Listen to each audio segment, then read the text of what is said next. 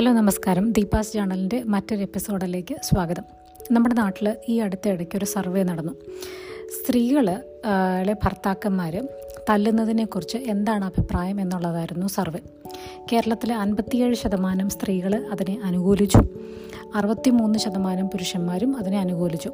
അറുപത്തിമൂന്ന് ശതമാനം പുരുഷന്മാർ അതിനെ അനുകൂലിച്ചു എന്ന് പറയുന്നതിനകത്ത് വലിയ അതിശയോക്തിയൊന്നും എനിക്ക് തോന്നുന്നില്ല. ഇൻഫാക്റ്റ് ഞാൻ അതിനേക്കാളും വലിയൊരു നമ്പറാണ് പ്രതീക്ഷിച്ചിരുന്നത്. നമ്മുടെ നാട് പോലെ ഒരു പാട്രിയാർക്കിയൽ സൊസൈറ്റിക്കകത്ത് അറുപത്തിമൂന്ന് എന്ന് പറയുന്നത് ഒരു ചെറിയ നമ്പറാണ്. ഒരു ഒരു തൊണ്ണൂറ് തൊണ്ണൂറ്റഞ്ചിന്റെ അടുത്തൊക്കെ പോകേണ്ടതായിരുന്നു. എന്നാൽ സ്ത്രീകൾ ഈ അമ്പത്തിയേഴ് ശതമാനം എന്തായിരിക്കും ഇവരെ അത് പറയാൻ പ്രേരിപ്പിച്ചതെന്നുള്ളതാണ് ഞാൻ ആലോചിക്കുന്നത്. അപ്പോൾ ഈ പല സ്ത്രീകളും ഇതിനകത്ത് പറഞ്ഞ കാര്യം എന്താണെന്ന് വെച്ച് കഴിഞ്ഞാൽ കാര്യത്തിനാണ് അടിക്കുന്നതെന്നുണ്ടെങ്കിൽ അടികൊള്ളാം. കാര്യത്തിനല്ല എന്നുണ്ടെങ്കിൽ അടി കൊള്ളാൻ ബുദ്ധിമുട്ടാണ്. പിന്നെ വേറെ പലർ പറഞ്ഞ ഒരു അഭിപ്രായം എന്താണെന്ന് വെച്ച് കഴിഞ്ഞാൽ നമ്മൾ അടി കൊള്ളാതെ നോക്കണം. വളരെ കുറച്ച് ആൾക്കാർ മാത്രമേ പറഞ്ഞുള്ളൂ അടി കൊള്ളാൻ നിന്നു കൊടുക്കില്ല. തിരിച്ച് അടിക്കും. ദേഹം നൊന്തു കഴിഞ്ഞാൽ തിരിച്ചടിക്കും എന്നുള്ളത്. പക്ഷെ നമ്മുടെ നാട്ടിൽ പല ആൾക്കാർക്കും ഈ ഒരു അഭിപ്രായം കേട്ട് കഴിയുമ്പോൾ പലർക്കും തോന്നേണ്ടത് ആ പെണ്ണ അവർ തിരിച്ചടിക്കാറായോ? ഏ അടി കിട്ടിക്കഴിഞ്ഞാൽ നിന്ന് കൊള്ളണം. ഏ അതാണ് പലർക്കും സ്ത്രീകളെ കുറിച്ചുള്ള ഒരു കാഴ്ചപ്പാടും എക്സ്പെക്റ്റേഷനും എന്ന് പറയുന്നത്. ഇത് പറയുമ്പോൾ എനിക്ക് കഴിഞ്ഞ ഒരു മൂന്നോ നാലോ മാസം മുമ്പ് മനോരമയിൽ വന്ന ഒരു വാർത്ത എനിക്ക് ഓർമ്മ വരുന്നുണ്ട്. നെയ്യാറ്റിൻകരയിൽ നാൽപ്പത് വയസ്സുള്ള ഒരു ഭർത്താവ് അയാളുടെ മുപ്പത്തഞ്ച് വയസ്സുള്ള ഭാര്യയെ അവരുടെ വീട്ടിൽ കെട്ടിയിട്ട് വായിൽ തുണി തിരുകി മർദ്ദിച്ച് അവശയാക്കി. അപ്പം അവർ അവരുടെ കണ്ണ് വീർത്ത് മുഖമെല്ലാം ഇങ്ങനെ കറുത്ത് ഇരിക്കുന്ന ഒരു ഒരു പടം ആ വാർത്തയുടെ കീഴെ പോസ്റ്റ് ചെയ്തിട്ടുണ്ട്. അപ്പോൾ ഇത് കണ്ടപ്പോൾ ഞാൻ ആലോചിച്ചൊരു കാര്യം എന്താണെന്ന് വെച്ച് കഴിഞ്ഞാൽ ഇത് ഇത് കണ്ട് നാട്ടുകാരാണ് ഈ ഇവർ പോലീസിനെ വിളിച്ചറിയിക്കണത്. അപ്പോൾ ഈ സ്ത്രീക്ക് ഈ നാട്ടുകാരറിയാതെ ഇവർക്ക് എന്തുമാത്രം പീഡനങ്ങൾ വേറെ കിട്ടിയിട്ടുണ്ടാവും? ഇനി നമ്മുടെ നാട്ടിൽ ഭർത്താവ് ഭാര്യ അടിച്ചു എന്ന് പറഞ്ഞു കഴിഞ്ഞാൽ ഏത് കോടതിയാണ് ഇവരെ ശിക്ഷിക്കാൻ പോകുന്നത്? തിരിച്ച് പിന്നെയും ഭാര്യയും ഭർത്താവിനെയും തിരിച്ച് അതേ വീട്ടിലേക്ക് തന്നെ വിടും. ഭർത്താവിനെതിരെ ഒരു കേസ് ഭാര്യയോ അല്ലെങ്കിൽ അവരുടെ വീട്ടുകാരോ നാട്ടുകാരോ കൊടുത്തു കഴിഞ്ഞാൽ പിന്നെ ആ ഭർത്താവ് ആ ഭാര്യയെ ട്രീറ്റ് ചെയ്യുന്നത് എങ്ങനെയായിരിക്കും? അപ്പം നമ്മുടെ നാട്ടിൽ ഇതെല്ലാം ഒരു എന്താ പറയണത്? ആ ഒരു നോർമൽ വാർത്ത. ഭാര്യ അടി കൊള്ളുക ഭർത്താവ് കൊടുക്കുക. ആ റോളിൽ നിന്ന് മറ്റൊരു മാറ്റം ഉണ്ടായിട്ടില്ല. ഈ തിരിച്ചുള്ള റോൾ മിക്കവാറും കാണിക്കണത് ഏതെങ്കിലും കോമഡി സിനിമയിൽ മാത്രമായിരിക്കും ഭാര്യയ്ക്ക് ഭർത്താവിനിട്ടൊന്ന് കൊടുക്കുക. പക്ഷേ റിയൽ ലൈഫിൽ ഇത് സംഭവിക്കുന്നതായിട്ടോ അല്ലെങ്കിൽ എന്റെ കൺമുമ്പിൽ ഞാൻ കണ്ടിട്ടില്ല. നമുക്ക് പല ഇതുപോലുള്ള പല കാര്യങ്ങളും ഭാര്യമാർക്ക് അടി കൊള്ളുന്നത് ഒരു നോർമലൈസേഷനാണ് അതായത് അവർ അടി കൊള്ളാൻ വേണ്ടി ജനിച്ച ആൾക്കാരാണ്. ഇപ്പോൾ നമ്മൾ എത്ര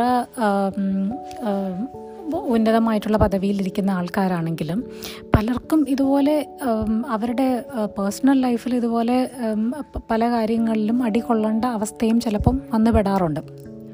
എന്താണ് നിങ്ങളുടെ അഭിപ്രായം ഇതിനകത്ത്? നമ്മൾ ഈ നോർമലാണ് എന്ന് പറയുന്ന പല കാര്യങ്ങളും പിന്നീട് നമുക്ക് ഒരു ഒരു റിയലൈസേഷൻ വന്നു കഴിയുമ്പോൾ അതിനകത്തുള്ള തെറ്റുകൾ എന്താണെന്നുള്ളത് നമുക്ക് മനസ്സിലാവും. നിങ്ങളൊന്ന് ആലോചിച്ച് നോക്കാം. പത്തിരുന്നൂറ് കൊല്ലം മുമ്പ് ഈ സതി എന്ന് പറയുന്ന ഒരു ദുരാചാരം നമ്മുടെ നാട്ടിലുണ്ടായിരുന്നു. ഭർത്താവ് മരിച്ചു കഴിഞ്ഞാൽ സ്ത്രീ അവർക്ക് ജീവിക്കാൻ ആഗ്രഹമുണ്ടെങ്കിലും ഇല്ലെങ്കിലും ചിതയിലേക്ക് ചാടി മരിച്ചു കൊള്ളണം. അല്ലേ? ഇന്ന് ഇന്ന് ഏത് ഭാര്യയാണ് ഭർത്താവിനോട് എത്ര ഇഷ്ടമുണ്ടെന്ന് പറയുന്നുണ്ടെങ്കിലും ഭർത്താവ് മരിച്ചു കഴിയുമ്പോൾ അവരുടെ ചിതയിലേക്ക് ചാടിച്ചാവുന്നത് അപ്പോൾ അന്നത്തെ കാലത്ത് വളരെ നോർമലായിരുന്ന അല്ലെങ്കിൽ ഒരു ആചാരത്തിന്റെ പാർട്ടായിരുന്ന ഒരു കാര്യം ഇന്ന് നമുക്ക് ചിന്തിക്കുന്നതിനും അപ്പുറമാണ്. അതുപോലെ തന്നെയാണ് ഈ ഭാര്യമാർക്ക് ഈ അടി കൊള്ള കൊള്ളേണ്ടവരാണ് എന്നുള്ള ചിന്താഗതിയും അതുപോലെ തന്നെ വേറെ കുറേ പേര് പറയുന്നു ആ സർവേ തന്നെ പറയുന്നുണ്ടായിരുന്നു നമ്മൾ അടി കൊള്ളാതെ നോക്കണമെന്ന് നമ്മൾ ഈ അടി കൊള്ളാതെ നോക്കണമെന്ന് പറഞ്ഞു കഴിഞ്ഞാൽ നമ്മളിപ്പോൾ വീട് കള്ളം കയറാതെ നോക്കണമെന്നൊക്കെ പറയുന്ന പോലെ ഈ ഭർത്താവിന്റെ ഒരു പഞ്ച് ഭാഗമാണ് ഭാര്യ. അപ്പം നിങ്ങളുടെ ശരീരം തടി കേടാവാതിരിക്കണമെന്നുണ്ടെങ്കിൽ നിങ്ങൾ എന്തെങ്കിലുമൊക്കെ മയത്തലൊക്കെ നിന്ന് അതിനെ സംരക്ഷിച്ചു കൊള്ളണം. ഇതുപോലെ നമ്മൾ ഈ ഇരുപത്തിനാല് മണിക്കൂറും നമ്മളുടെ സുരക്ഷയെക്കുറിച്ച് വറി ചെയ്ത് അങ്ങനെ എന്താ പറയുക ഈ അടിതടവുകളെല്ലാം പരിശീലിച്ച് ഈ അടിക്ക് തടയിടാൻ വേണ്ടി അങ്ങനെ ജീവിക്കേണ്ട ആൾക്കാരാണ് ഒരു വൈഫ് ആൻഡ് ഹസ്ബൻഡ് എന്ന് പറയുന്ന ആൾക്കാർ എന്തുകൊണ്ടാണ് ആ ഒരു റിലേഷൻഷിപ്പിൽ ഇത്രയും വിയേർഡായിട്ട് ആൾക്കാർ ഇതിനെ ന്യായീകരിക്കുന്നതെന്ന് കേൾക്കുമ്പം എനിക്ക് ശരിക്കും പറഞ്ഞാൽ എനിക്ക് വല്ലാത്ത വിഷമം തോന്നുന്നുണ്ട്.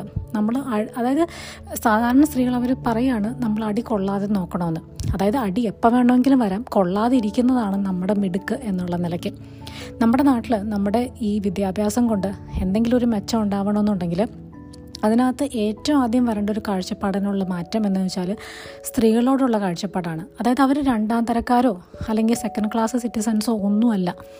പുരുഷനെ പോലെ തന്നെ ഈ ഭൂമിയിൽ ജനിച്ചു വളർന്ന് എല്ലാ അവകാശങ്ങളും എല്ലാ സ്വാതന്ത്ര്യങ്ങളും ഉള്ള മറ്റൊരു മനുഷ്യജീവിയാണ്. ഇപ്പം ഞാൻ ആദ്യം പറഞ്ഞ ഈ നെയ്യാറ്റിൻകരയിലുള്ള ഈ കേസിന്റെ കാര്യത്തിനകത്ത് അയാൾ ഭാര്യയെ കെട്ടിയിട്ട് അടിച്ച് മർദ്ദിച്ച് അവശയാക്കി.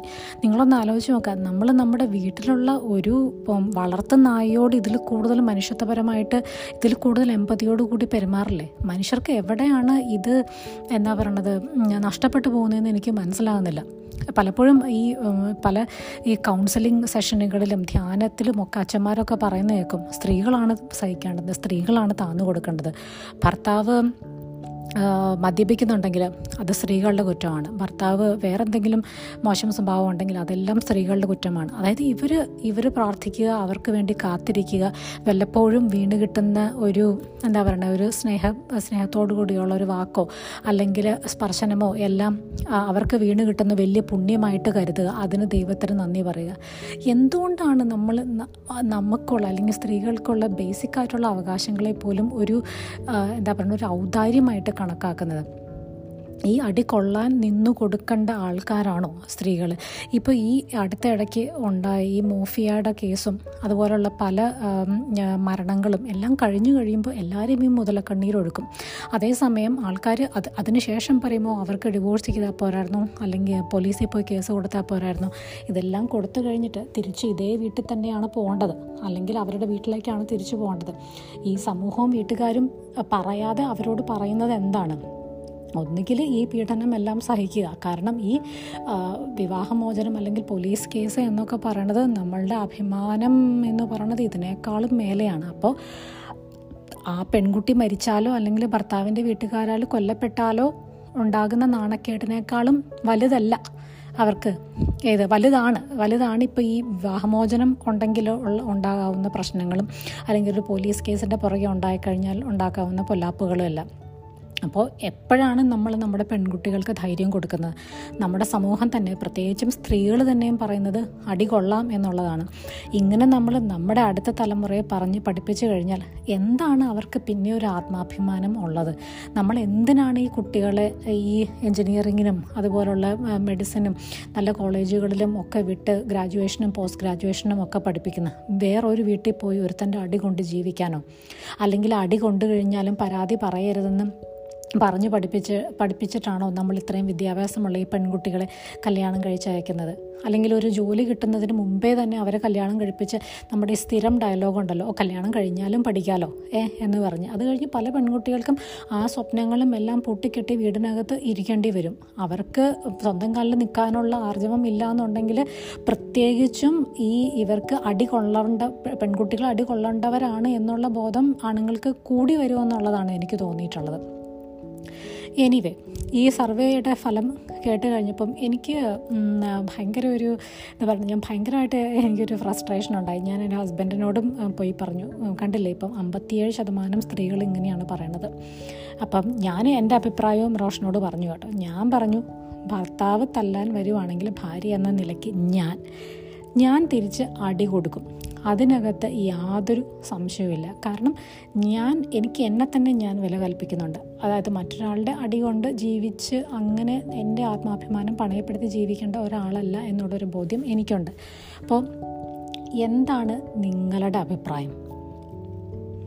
ഏ അടി കൊള്ളേണ്ടവർ ആണോ നമ്മൾ അതോ അടി കൊള്ളാതെ നമ്മൾ അത് അതിനുള്ള അവസരങ്ങൾ ഒഴിവാക്കി ജീവിക്കണോ? അതോ കാര്യത്തിനാണെങ്കിലും കാര്യത്തിനല്ലെങ്കിലും അടി കൊണ്ടു കഴിഞ്ഞാൽ നിങ്ങൾ മിണ്ടാതിരിക്കണോ? എന്താണ് നിങ്ങളുടെ അഭിപ്രായം?